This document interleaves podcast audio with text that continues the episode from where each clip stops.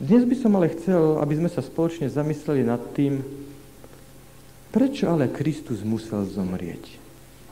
Prečo nestačilo to, že Ježiš Kristus tu nás žil 33,5 roka a teda verejne pôsobil 3,5 roka, bol taký nežný, láskavý ku všetkým okolo, k tým zaznávaným, utláčaným. Prečo to nestačilo? Prečo na zelený štvrtok Kristus nepovedal tak, vážený, ja tu teda končím. Majte sa pekne a vzniesol sa na nebo. Prečo? Prečo bolo nevyhnutné, aby Kristus zomieral?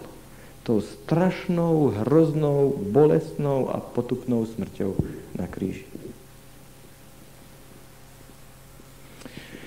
Asi nemusíte mať veľké kontakty s kresťanmi. Stačí, keď chodíte trocha s otvorenými očami po svete, zistíte, že kríž sa v určitom zmysle stal symbolom kresťanstva. Kríž to bol rímsky popravčí nástroj. Hej? Kristus ukrižovaný, to je téma kázania svätého Pavla. Prečo teda kríž Kristov je taký dôležitý? A čo znamená? Prečo Kristus musel zomrieť? Viete, čo som zistil? Že napriek tomu, že smrť Ježiša Krista na kríži je tak dôležitá, povedal by som, ústredná téma kresťanskej viery, tak málo ľudí vôbec rozmýšľa, uvažuje nad tým a naozaj, kvôli čomu Kristus musel zomrieť? Bolo to potrebné, aby zomieral? Ak áno, tak prečo? Niekedy ľudia odpovedajú na túto moju otázku odcitovaním najznámejšieho textu z písma svätého Ján 3.16. Lebo tak Boh miloval svet, že svojho jediného syna dal, aby každý, kto verí v Neho, nezahynul, ale mal väčší život. Tento text nám hovorí o úžasnej, obrovskej láske Božej, že Pán Boh nás tak veľmi miloval, že nič nebolo pre Neho také drahé a vzácne, aby to pre nás neurobil. Ale nič nám nehovorí o tom, prečo Kristus musel zomrieť.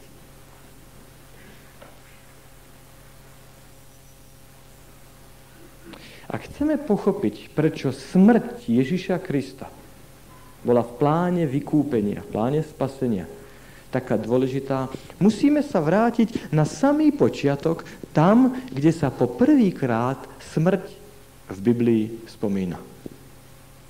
A viete, kde to je? Je to v prvej Možišovej, v, druhe, v druhej kapitole, vo verši 17. Prvá Možišova, druhá kapitola, verš 17. To je druhá strana Biblie, takže ak máte písmo sveté so sebou, veľmi ľahko to nájdete.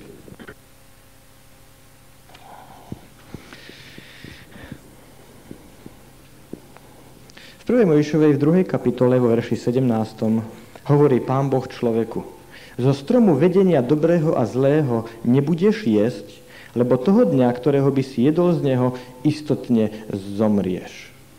Pán Boh hovorí, keď stvoril človeka a postavil ho do krásnej rajskej záhrady v Edene, dal tam dva stromy, strom života a hneď vedľa neho strom poznania dobrého a zlého, hovorí človeku, zo stromu života budeš jesť, tým ukazuješ svoju závislosť na mne. Zo stromu poznania dobrého a zlého jesť nebudeš, pretože v ten deň, ktorý by si jedol, viem, že nemáš správny postoj ku mne, že tvoj vzťah je vzťahom z bury. A keď ty budeš o vzťahu z bury proti mne, ak sa naruší tvoj postoj ku mne, výsledkom bude smrť. O tomto, ak si spomínate, sme hovorili na našom celkom prvom stretnutí. Snaď by som len povedal toľko, že z hebrejčiny je jasné to, čo asi v tom slovenskom preklade nie je tak e, jasne cítiť. Pán Boh nehovorí, že do 24 hodín zomreš. Áno? Pán Boh hovorí, e, v deň, v ktorý by si jedol, to je proste idiomatické vyjadrenie. Hej? Ako keď my Slováci povieme, ja neviem, zobrať nohy na plecia. Hej, zobral nohy na plecia. No, nikto, kto rozumie trošinku slovenčine, vie, že zobrať nohy na plecia nemyslí, že niekto si ich dá na pleci, ale že to je idiomatické vyjadrenie čoho si, teda úteku. K tomuto textu 1. Mojžišovej 2.17, kde sa prvýkrát hovorí o smrti, je veľmi dôležitý text z 3. kapitoly, verš 4. 1. Mojžišova 3.4. Pretože pán Boh povedal, ak budeš jesť tohto stromu, zomrieš. Na čo Satan hovorí v 1. Mojišovej 3.4? A had povedal žene, istotne nezomriete. Čo týmto hovorí Satan, ktorý používa za svoj nástroj hada? Pán Boh povedal, zomriete, Satan povedal, určite nezomriete. Satan hovorí, viete, Pánu Bohu sa nedá veriť. Pán Boh vám nepovie pravdu. Nesmiete brať tak príliš vážne to, čo vám Pán Boh hovorí.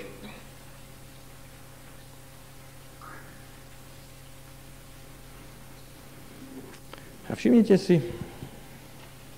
že Satan nielen poprel pravdivosť týchto slov Ježiša Krista. To nie je pravda. Určite nezomrieť. Ale na druhej strane Satan v ďalšom verši prevrátil ich zmysel.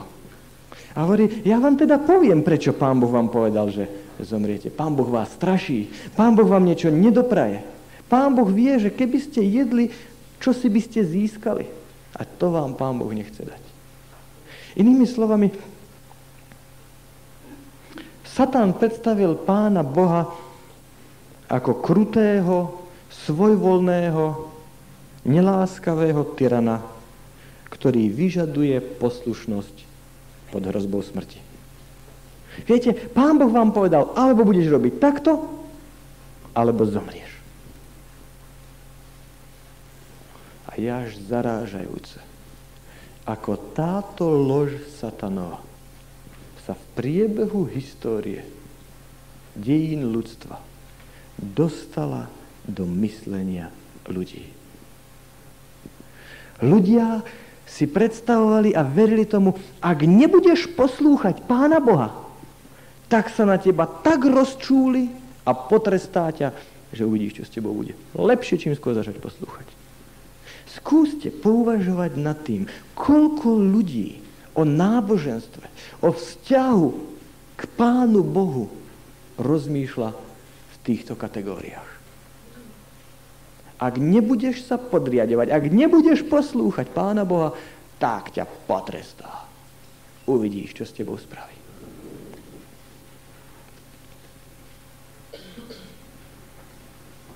Pán Boh zjavil nám niečo o sebe, ako hovorili s Rímanom. Ľudia od Pána Boha odišli a obrátili sa k svojim nahrážkam. Ak si spomínate, keď sme hovorili o hriechu, sme hovorili o pohanskom náboženstve. Ten prvý model je založený na čom? Že pohania prinášajú svoje obeti tým bôžikom, kvôli čomu? Aby ich uzmierili, aby sa už na nich nehnevali, aby im zakryli, zalepili oči, aby teda na nich boli lepší. Čo? No nepochopenie toho, aký Pán Boh v skutočnosti je. Povedzte, nie je v písme svetom zjavené čosi jasnejšie, než to, že Pán Boh vždycky miloval, že Pán Boh miluje a vždycky bude milovať svoje deti. Že hriech narušil náš vzťah k Bohu, ale nie Boží vzťah k nám. Spomínate si, keď pred pár dňami som sa vás pýtal, ako počítate svoje deti. Pamätáte na to? Kto z vás povie, že dnes mám tri? Včera som mal dve, predvčerom jedno. Prečo? No pretože my ľudia milujeme svoje, aj tie neposlušné a niekedy nie celkom správajúce sa tak deti, ako by sme si to prijali. Pán Boh jasne ukazuje, že On miluje a vždy miloval aj tie najhoršie zo svojich detí. A preto je také dôležité, aby sme študovali Božie slovo. Pretože ak do náboženstva budeme vkladať len svoje predstavy, veľmi ľahko sa nám stane, že naše predstavy úplne prevrátia to, čo nám Pán Boh chce povedať. Zoberte si snáď jeden z najtypickejších rysov toho, ako v písme svetom je predstavené, sú predstavené vzťahy medzi Otcom a Synom Ježišom Kristom. Biblia nazýva Boha Otca, nazýva ho Otcom. No. Ježiš Kristus je nazývaný synom. Hej? Ak budem svoje predstavy vkladať do tohto myslenia, tak si poviem, aha, aha, takže otec a syn. Hej. Mohol by som sa pýtať, no dobre, a kde je matka? Hej. Čo je zase absolútnym nepochopením toho, čo táto metafora chce povedať. Hej. Alebo mnohí ľudia prídu k záveru, aha, tak keď otec a syn, to znamená, že otec je starší, syn je mladší. Prečo? No, pretože takto chodí vo svete, že otec je starší, syn je mladší. Hej? Ale to vôbec nie je to, čo Biblia chce povedať. Biblia chce povedať, že ako obyčajne, v tej dobe, keď je písaná, je patriarchálna spoločnosť, medzi otcom a synom je úzky, blízky vzťah tak aj medzi Bohom Otcom a Synom je úzky, blízky, dobrý vzťah. To je to, čo chce povedať Biblia, keď nám povie Otec a Syn. Nechce povedať, že Otec je starší a Syn je mladší. Písmo Svete jasne ukazuje, že Ježiš Kristus je Bohom od väčšnosti. Ale vidíte, ak ja len si prečítam jeden text, aha, Otec a Syn, a vložím do toho svoje predstavy, veľmi ľahko prídem k nesprávnym uzáverom. A takisto aj čo sa týka iných vecí v písme svetom. Mnohí ľudia, a to teraz nechajme pohanov pohanmi, spomínate si na tých Aztékov, jak som vám o nich rozprával, hej, ktorí obetovali tú milú dievčinu a toho mládenca, aby bohovia sa na nich už nehnevali.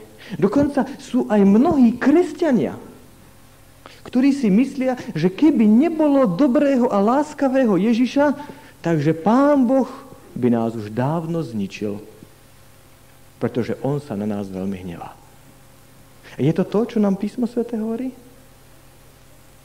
Nie, to je dôsledok toho, ako Satan predstavil pána Boha už v raji, už na počiatku. Viete, pán Boh si nezaslúži vašu poslušnosť. Pán Boh si nezaslúži vašu dôveru a už vôbec nie vzťah lásky. Preto pán Boh povedal, alebo budete robiť ako ja chcem, alebo uvidíte.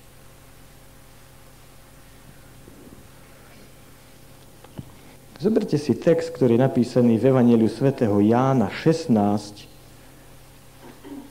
26 a 27. Evangelium svätého Jána, 16. kapitola, verš 26. a 27. Ježiš tu hovorí svojim učeníkom, toho dňa budete prosiť v mojom mene a nehovorím vám, počerkujem, nehovorím vám, že ja budem za vás žiadať Otca, lebo sám Otec vás má rád, pretože vy ste mňa mali radi a uverili ste, že ja som vyšiel od Otca. Čo sa tu hovorí? Ježiš Kristus hovorí, prosím vás, nie je potrebné, aby ja som sa hej, prihováral, v zmysle modlikal u Otca. Ano. Pretože sám Otec vás má takisto rád ako ja.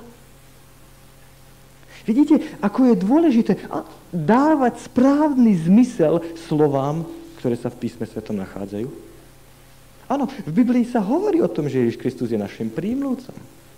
Ale čo to znamená? Ja nemôžem len tak svoju predstavu o prostredníkovi, hej, prenesenú, ja neviem, z arabského konfliktu, jak hej, Butrus Butrus Gali lieta z jedného miesta, predtým James Baker Palestíny do Sýrie, do Izraela, do Egypta, aby ľudí zmieril. Prenášať na veci nebeské. Ako nemôžem naše predstavy zo vzťahov medzi otcom a synom prenášať na veci nebeské. Som poznal človeka, ktorý mi povedal, ak pán Boh, ja ako môj otec, ďakujem pekne, nič s ním nechcem mať spoločné. No, nie každý má dobré skúsenosti zo, svojho, zo svojej rodiny. Ale pán Boh nám jasne ukazuje, Podívajte sa, ja mám k vám vzťah lásky. A preto, keď aj povedal, ak budeš jesť, tak zomrieš, tieto jeho slova neboli hrozbou, ak ťa načapem, ak ťa nachytám, že si jedol z môjho ovocia, tak ja sa tak rozčúlim, že sa nezdržím a na mieste ťa prizabijem. Nie. On nehrozil, pretože ak to by bola pravda, tak povedal, alebo ma miluješ, alebo ťa zabijem. A vy už viete, že vo vesmíre existuje sloboda. Keď pán Boh povedal, ak budete jesť, tak zomriete, tak to bolo len varovanie pred dôsledkami, ktoré tento skutok prinesie. A vy si spomínate, že keď sme hovorili o hriechu, tak sme hovorili, aké dôsledky hriech prináša. Že hriech v každom z nás čo si láme, že sa v nás čo si deje. A pretože nikto z nás nemá život sám v sebe, že naše srdce bije len vďaka tomu, že Pán Boh nám život dáva. Ako žiarovka svieti len vďaka tomu, že je zapojená do okruhu elektrického. Ak z okruhu vypnete, tak žiadne svetlo sama nevyprodukuje tak aj písmo Svete nám ukazuje, ak my vypadneme zo vzťahu s Pánom Bohom, tak výsledok je aký? Smrť. Spomínate si na tie uhlíky, o ktorých som vám rozprával? Keď vypadnú uhlíky z pece, čo sa s nimi stane? Zhasnú, vychladnú. Prečo? Pretože niektoré iné uhlíky v peci povedia, hm, čo si to dovolili, treba ich rýchlo potrestať. Aké smelé uhlíky, vyskočili z pece von. Áno? Nie, to je prirodzený dôsledok toho, že vypadli z toho žiaru. A takisto, keď pán Boh povedal, ak budete jesť, zomriete, hovorí o prirodzenom dôsledku, čo to prinesie, keď od neho ako od zdroja života odídeme. Vypadnete z okruhu a váš život sa končí. Pán Boh povedal, zomriete, sa tam povedal, nezomriete. Kto mal pravdu?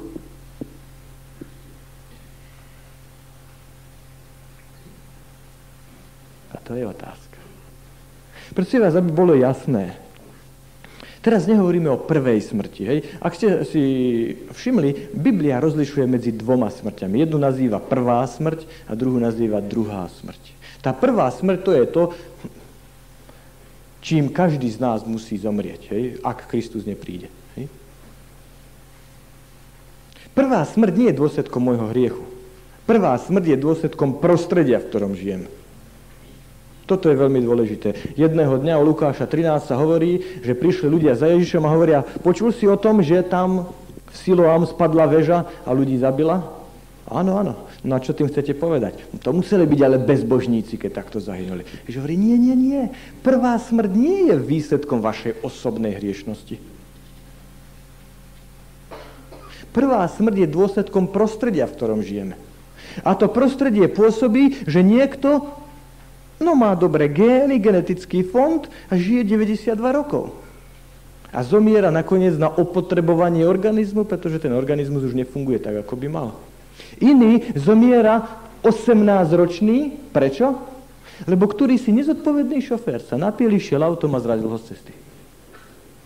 Môžeme povedať, že ten 18-ročný bol hriešnejší ako ten 92-ročný, lebo ten zomrel mladý a ten žil do dospelého veku? Nie, to nemá žiadny súvis s osobnou hriešnosťou. Niekto zomiera 35 ročne na rakovinu. Prečo? Lebo žijeme vo svete, v ktorom existujú baktérie, vírusy a iné pliagy.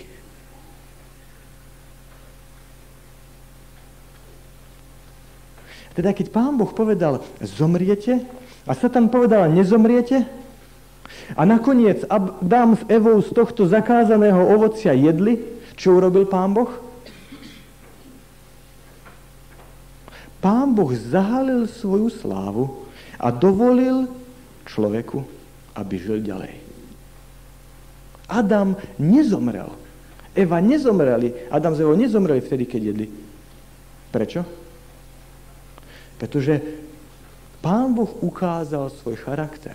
2. Petrova 3.9 hovorí, Pán Boh nechce, aby ľudia zahynuli. To máte tak. Kde sme tu?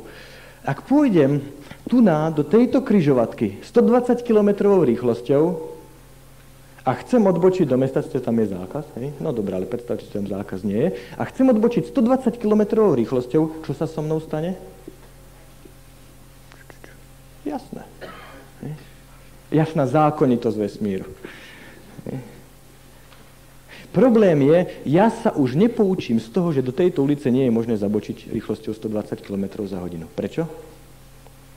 lebo som mŕtvy. Snáď len niekto, kto uvidí moje rozbité auto, sa môže poučiť. Pán Boh chce dať Adamovi a Eve možnosť, aby znovu pouvažovali nad tým, chceme tomu Pánu Bohu slúžiť, je ten Pán Boh taký, naozaj taký, ako sa tam predstavil, alebo je úplne iný. A tým zahalí svoju slávu, ktorá je pre nás riešnikov ohňom spalujúcim a dá človeku ďalej možnosť žiť. Ale k čomu to vedie? Že príde Satan a povie, aha, aha, nehovoril som vám? Ja som vám povedal, budete jesť? Nič sa nedieje. Nič sa nedieje. Pán Boh len strašil. Rozumiete, ako tým, keď pán Boh povedal, určite zomriete, sa tam povedal, nezomriete, postavil pána Boha do rohu. Ak zomrú, sa tam povie, no vidíte, ja som vám hovoril, ja som vám hovoril. No to je ale šéf kvôli jednému jablku ich prizabil. No chce, chcete takémuto slúžiť? Ak nezomrú, povie, no nehovoril som vám, no nehovoril som vám, že len straší. Nie sa čoho báť. Nech by to bolo dopadlo tak, či tak. Pán Boh by strácal v očiach vesmíru. A preto Pán Boh sa zachoval ako? Tak ako sme už hovorili, ako vždycky predtým ukázal svoj charakter, to znamená láskavo a milostivo sa k ľuďom sklonil. Dali možnosť žiť ďalej a znovu pouvažovať nad tým. Chcú Pánu Bohu slúžiť, dá sa mu dôverovať, je taký, alebo je úplne iný.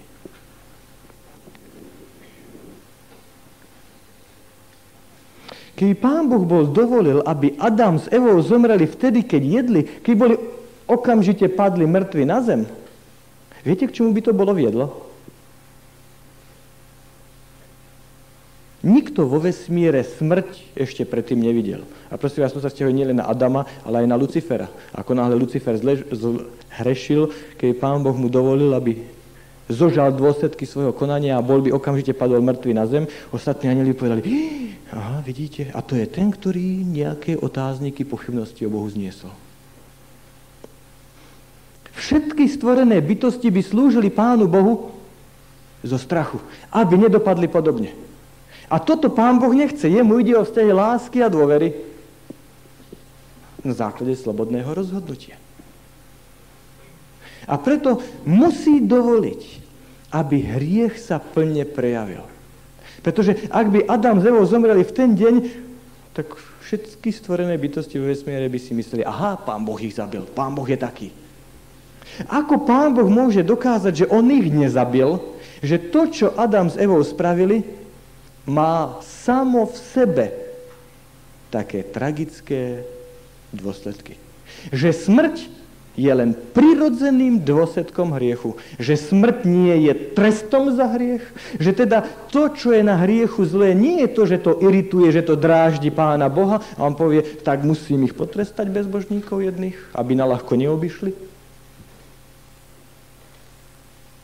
ale že hriech sám o sebe má sebe čosi zlé, čo láme v naše vnútro, čo nás ničí, zabíja. Ako? No tým, že jedného dňa na túto planétu príde Boží syn. Čistý, láskavý, nežný Boží syn, ktorý za celý svoj život žiadného hriechu neučinil. A ktorý povie, ja mám právo svoj život dať i vziať. A všetkým je jasné, tento Ježiš Kristus je bezriešný.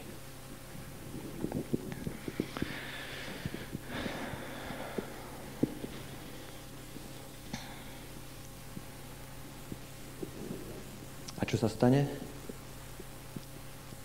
Tento Ježiš Kristus príde do Getsemanskej záhrady, začne zomierať. Tento Ježiš Kristus je pribitý na kríž a zomrie. Prečo zomrel? To je otázka, o ktorej uvažujeme dnes večer. Niekto z vás mi povie, no počkaj Daniel, ale nehovorí Biblia toľko, toľko o Božom hneve? Predsa kdekoľvek sa v Biblii pozriem, samý Boží hnev. No tak nie samý, ale áno, hovorí sa tam hodne. Ale čo to znamená? Ďalší klasický príklad, ako ja musím dávať pozor na to, čo Biblia hovorí o Božom hneve, nevkladať svoje predstavy o hneve do písma svätého. Pozrime si Eva, e, epištolu Rimanom, prvú kapitolu, čo tam sa hovorí o Božom hneve. Čo to znamená Boží hnev? Apoštol Pavol tu nám popisuje, ako sa prejavuje Boží hnev k tým, ktorí Pána Boha zavrhujú. Snáď začnem od verša 16, kde hovorí, lebo sa nehambím za evanelium Kristovo, lebo je mocou Božou na spasenie každému veriacemu. Inými slovami povie, viete, ja som hrdý na tú zväzť o Pánu Bohu. Ja som hrdý na to, aký Pán Boh je. Pretože keď toto viete, aký je, tak to je dynamis, aby som použil to grécke slovo. Hej? To je dynamis, to niečo s vami urobí. To zmení váš postoj voči Pánu Bohu. A potom Apoštol Pavel začne vysvetľovať, čo je to evanílium, aký teda ten pán Boh je. Viete na čom? Na tom, ako sa správa k svojim nepriateľom. Prečo? Pretože ak chcete zistiť, čo je človek za človeka, tak si to odhalíte najlepšie a najjasnejšie na tom, ako sa správa tým, čo s ním nesúhlasia. Aj Hitler bol dobrý k svojim blízkym. Spomínate si Saddam Hussein, keď bola kríza v Perskom zálive, tak sa nechá fotografovať s malými dievčatkami, aby ukázal, ja nie som taká obluda, ja som celkom dobrý. Hej? Ale ako sa zachová človek tým, ktorí s ním nesúhlasia, ktorí majú iný názor? A poštol Pavol hovorí, ak chcete vedieť, aký Pán Boh je, prečo ja som hrdý na Pána Boha, je Pozrite sa na to, ako sa správa k tým, ktorí Pána Boha odmietajú. O čo ide Pánu Bohu? Pánu Bohu ide o vzťah lásky. Aby my sme mu slúžili na základe slobodného rozhodnutia, aby sme ho milovali, pretože mu dôverujeme, pretože sme poznali, aký je. No a čo urobí Pán Boh tým, ktorí toto odmietnú, ktorí povedia, nie, ja ťa nechcem, ja ťa nemilujem, ja ťa nenávidím. Pamätáte si, ak sme hovorili, Pán Boh nás stvoril s touto schopnosťou slobodnom vesmíre môže stvorenstvo napľuť stvoriteľovi do tváre. A čo robí pán Boh? Verš 18. Lebo hnev Boží sa zjavuje z neba na každú bezbožnosť a neprávosť ľudí. Čo sa, čo sa deje? Hnev Boží sa na toto prejavuje. Áno. A čo to znamená ten hnev Boží? Pán Boh sa hnevá na takýchto ľudí, ktorí ho odmietajú, ktorí ho nechcú. To je to, čo nám hovorí písmo svete. Ale čo to znamená, že sa hnevá? Verš 24. A preto ich aj Boh vydal v žiadostiach ich srdca, aby robili to, čo sa nepatrí. Čo robil Pán Boh s tými, na ktorých sa hneval? Verš 24. Ich vydal. Alebo, ako hovorí iné preklady, ich nechal. Verš 26. Preto aj Boh ich vydal, aby robili to, čo považujú za správne. Verš 28. Pretože neuznávali za hodné a potrebné mať Boha v pravej známosti, čo to znamená? Pretože Pána Boha správne nepoznali, ano? Tak ich aj Boh vydal v neosvedčenú mysel prevrátenú, aby robili to, čo sa nepatrí. Čo urobí Pán Boh s tými, ktorí odmietnú jeho ponuku lásky, zväzť o Božom charaktere, o tom, aký Pán Boh je? Čo urobí Pán Boh s nimi? Ich nechá tak. Prečo? No, pretože lásku nie je možné vynútiť. Lásku nie je možné prikázať. Miluj ma, alebo to nejde. A preto, ak niekto odmieta to, čo Pán Boh ponúka, čo robí Pán Boh? Nechá tak. Takže Ježiš Kristus prichádza na túto zem.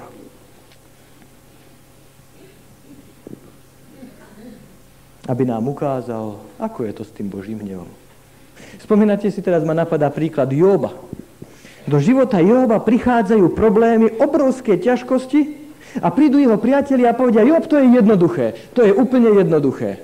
Pán Boh sa na teba hnevá, pán Boh ťa trestá. A bolo to tak?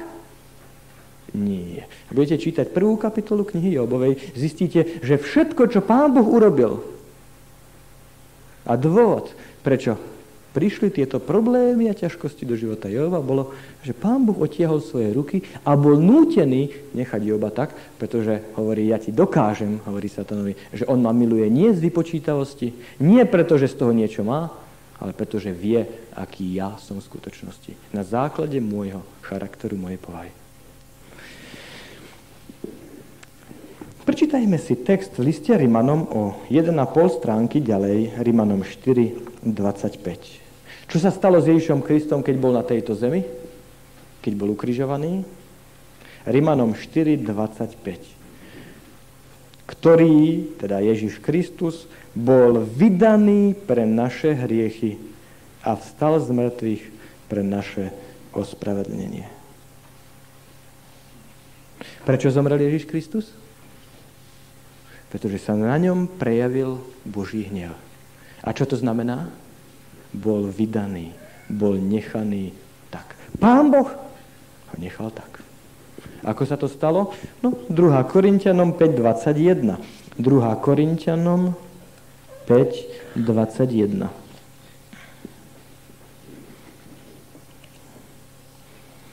Tu sa hovorí, lebo toho, ktorý nepoznal hriechu, učinil za nás hriechom, aby my sme boli spravodlivosťou Božou v ňom. Čo sa stalo? Ježiš Kristus prichádza ako baránok Boží. Na neho boli vložené naše hriechy. A čo sa stalo? Prijavil sa na ňom Boží hnev. Pretože bezriešný Kristus sa stal hriešnikom. A aký bol výsledok? Boží hnev sa na ňom prijavil. Čo to znamenalo? Pán Boh ho vydal. Nechal tak. A čo sa deje na kríži?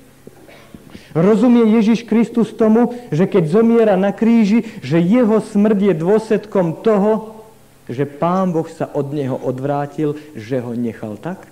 Rozumie tomu? Samozrejme. Pozrite si, čo Ježiš Kristus na kríži volá. Matúš 27, 46. Čo volá Ježiš Kristus, keď je na kríži? Môj Bože, môj Bože, prečo ma mučíš, prečo ma trestáš, prečo ma trápiš? Áno?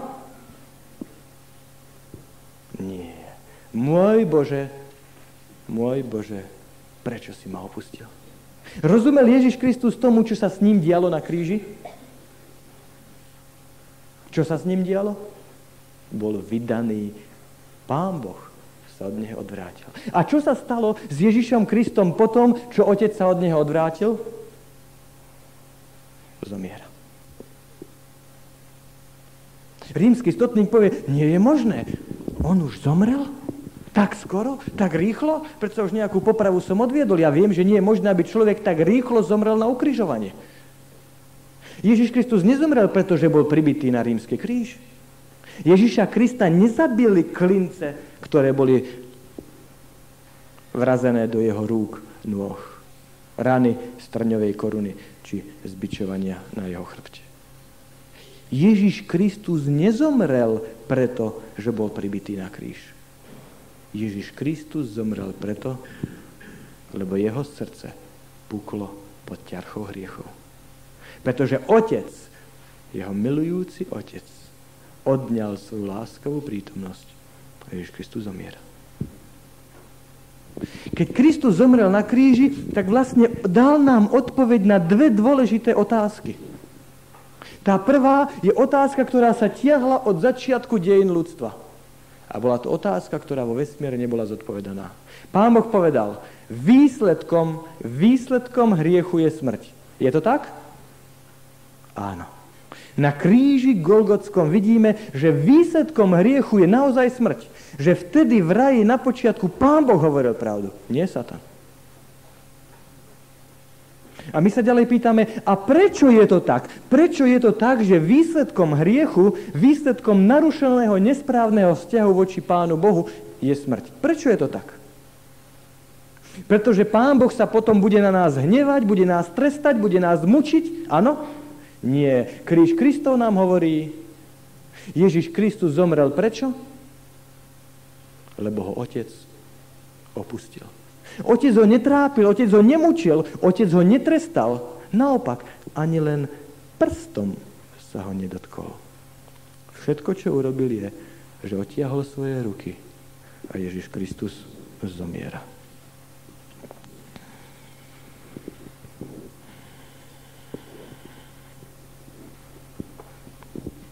Ježiš Kristus zobral moje, tvoje hriechy na seba. A keď boli vložené na Neho, keď s ním bolo zaobchádzané, ako by sa malo zaobchádzať so mnou, Ježiš Kristus zomrel, aby ja, aby so mnou bolo možné zaobchádzať tak, ako sa malo zaobchádzať s ním. Ja som mal byť tam, kde Ježiš zomieral.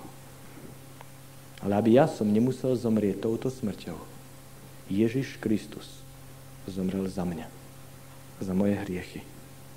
Ježiš zomrel za mňa, za teba. Povedzte, čo viac mohol Pán Boh urobiť, aby nás varoval, aby nám ukázal, čo to hriech vlastne je a ako veľmi nás on miluje. Ako som už povedal, pretože Pán Boh nám chce dať možnosť rozhodnúť sa vždy znovu a znovu. Ano.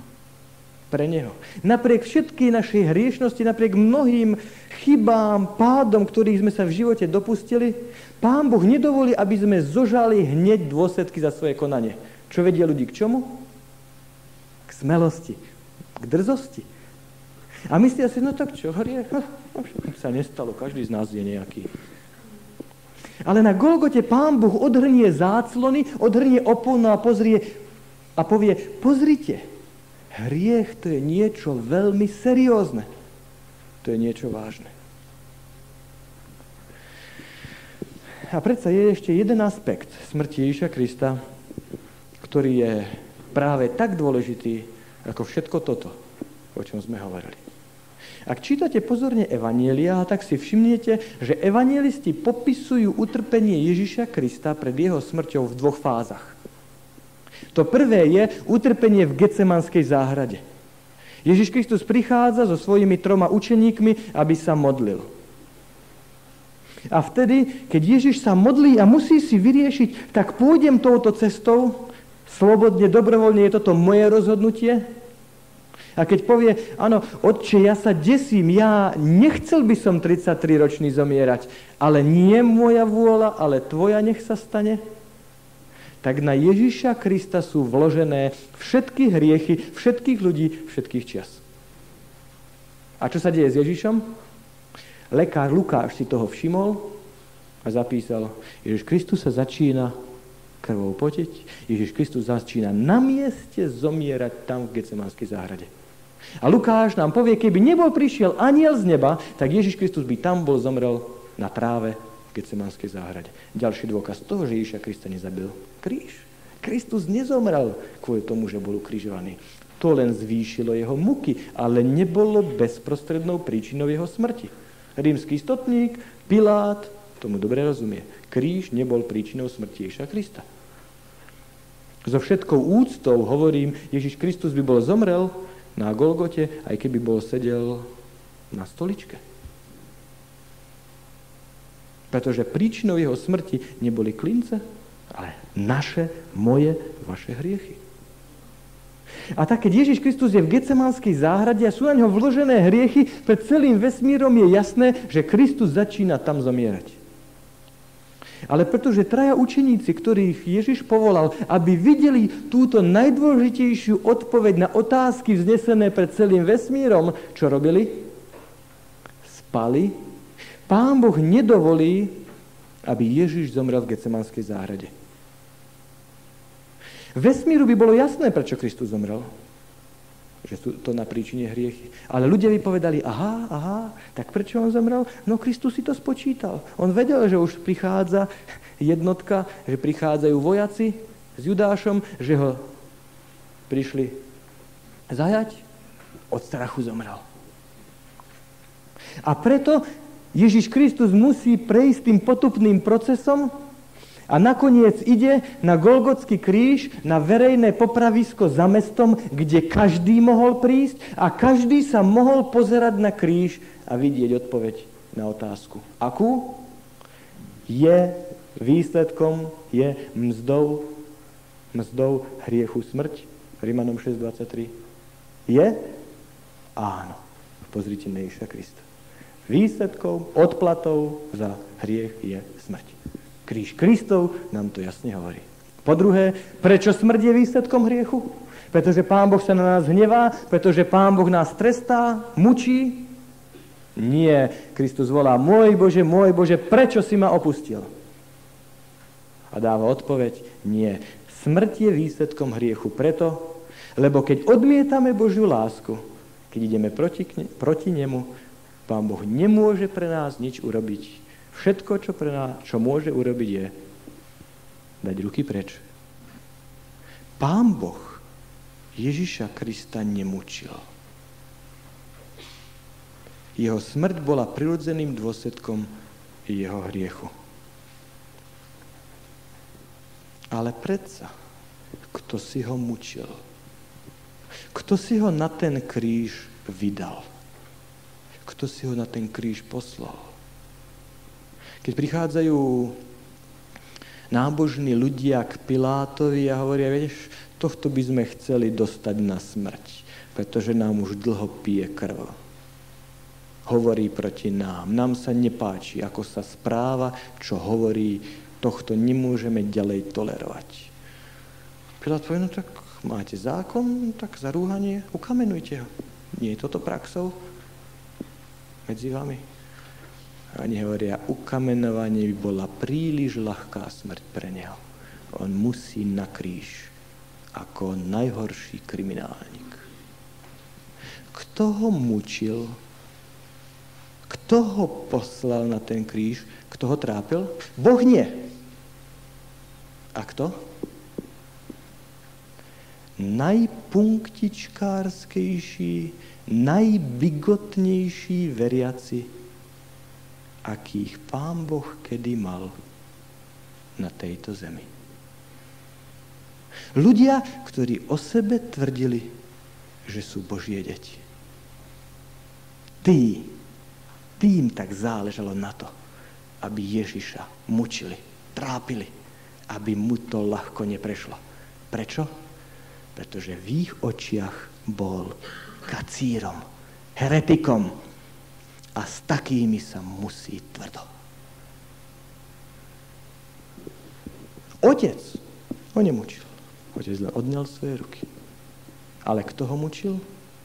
Ľudia, ktorí o sebe tvrdili, že sú veriaci.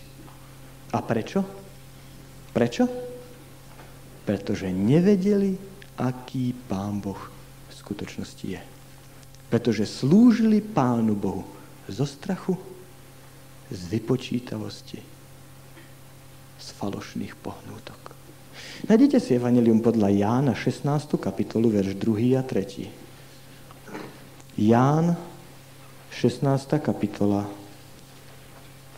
verš 2. a 3.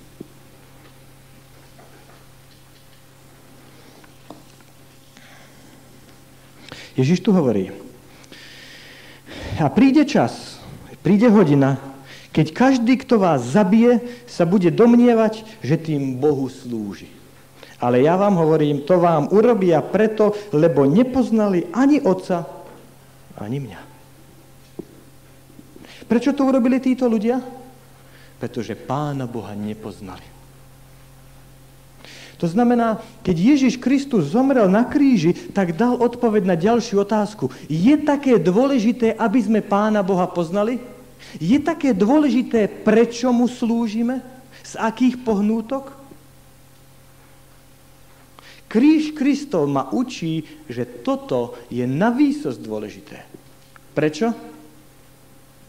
Pretože ak nebudeme poznať Pána Boha, ak nebudeme sa riadiť podľa toho, čo je v Božom slove, ak si to budeme zľahčovať, ako si to zľahčili aj tí ľudia vtedy, tak to nakoniec dovedie k tomu, čo sa stalo na pod Golgotským krížom. Čo? Že stvorenstvo ukrižovalo svojho stvoriteľa. Božie deti odmietli svojho Boha. V dnešnej dobe sa často hovorí, ale veď hlavné je, aby sme verili. No, samozrejme, sme si rozprávali hej, na našom treťom stretnutí, aká viera je dôležitá. A čomu veríme, na tom nezáleží. No nie tak rýchlo. Písmo Sveté ma učí, že to, čomu verím, je veľmi dôležité. Pretože ak budem veriť nesprávne, ak nebudem brať vážne to, čo je v Božom slove zjavené, tak čomu ma to dovedie? Ak budem Pánu Bohu slúžiť buď zo strachu, alebo z vypočítavosti, tak nakoniec okolnosti sa v mojom živote zložia tak, že sa stanem Božím nepriateľom. Božími nepriateľmi. Najzaritejšími odporcami Božími. Toľko teda k tomu, prečo Kristus musel zomrieť.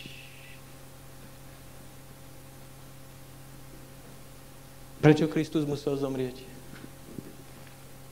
Nie preto, aby zmenil Otca, aby Pán Boh nás začal mať rád.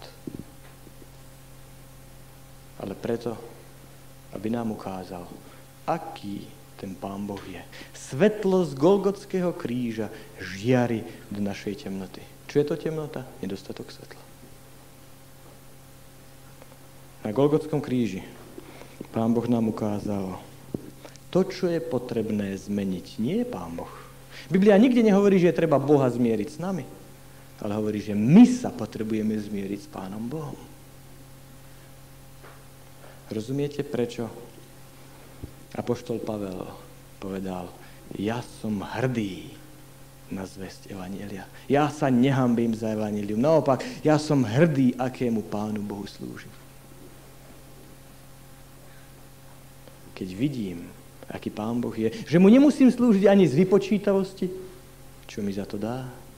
Že mu nemusím slúžiť ani zo strachu, aby som pred niečím sa ochránil a pred ním utiekol ale jedine na základ toho, aký je, že ho poznám, začínam rozumieť, ako veľmi ma miluje, ako veľmi mu záleží, aby som ho poznal. A ako nakoniec moja povrchnosť, neinformovanosť v týchto otázkach môže byť pre mňa osudná, tragická. Chcel by som povedať, na záver, keď Ježiš Kristus zomrel na kríži, pred celým vesmírom bolo jasné, kto má pravdu. Kto hovoril pravdu? Hovoril pravdu Pán Boh, keď povedal Luciferovi, človeku, hriech prinesie obrovskú tragédiu. Úžasné utrpenie. Keď Kristus zomrel na kríži, bolo v nebesiach jasno. Pán Boh hovoril pravdu. Ak sa pozriete do knihy Zjavenia, tam sa hovorí, od tejto doby anieli v nebesiach Pána Boha chvália a hovoria, teraz nám je jasné, teraz rozumieme, teraz vieme, teraz ťa chválime, oslavujeme. Jediná, jediné miesto vo vesmíre, kde ešte nie je jasné, kto má pravdu, je táto planéta, Zem. V našich mysliach. Ľudia majú otázniky, nad tým, aký ten Pán Boh je. Dnes je jasné, na ktorej strane je pravda. Jediná otázka je, dnes je, ktorá zostáva, kde budeš stáť ty, kde budem stáť ja. Na ktorú stranu sa prikloníme? Na ktorú stranu sa pridáme? Hovorí sa, že po boji je každý generálom, po boji je každý múdry. Pán Boh nám dopredu ukázal, ako sa to skončí. Aby sme vedeli, na ktorej strane chceme stáť.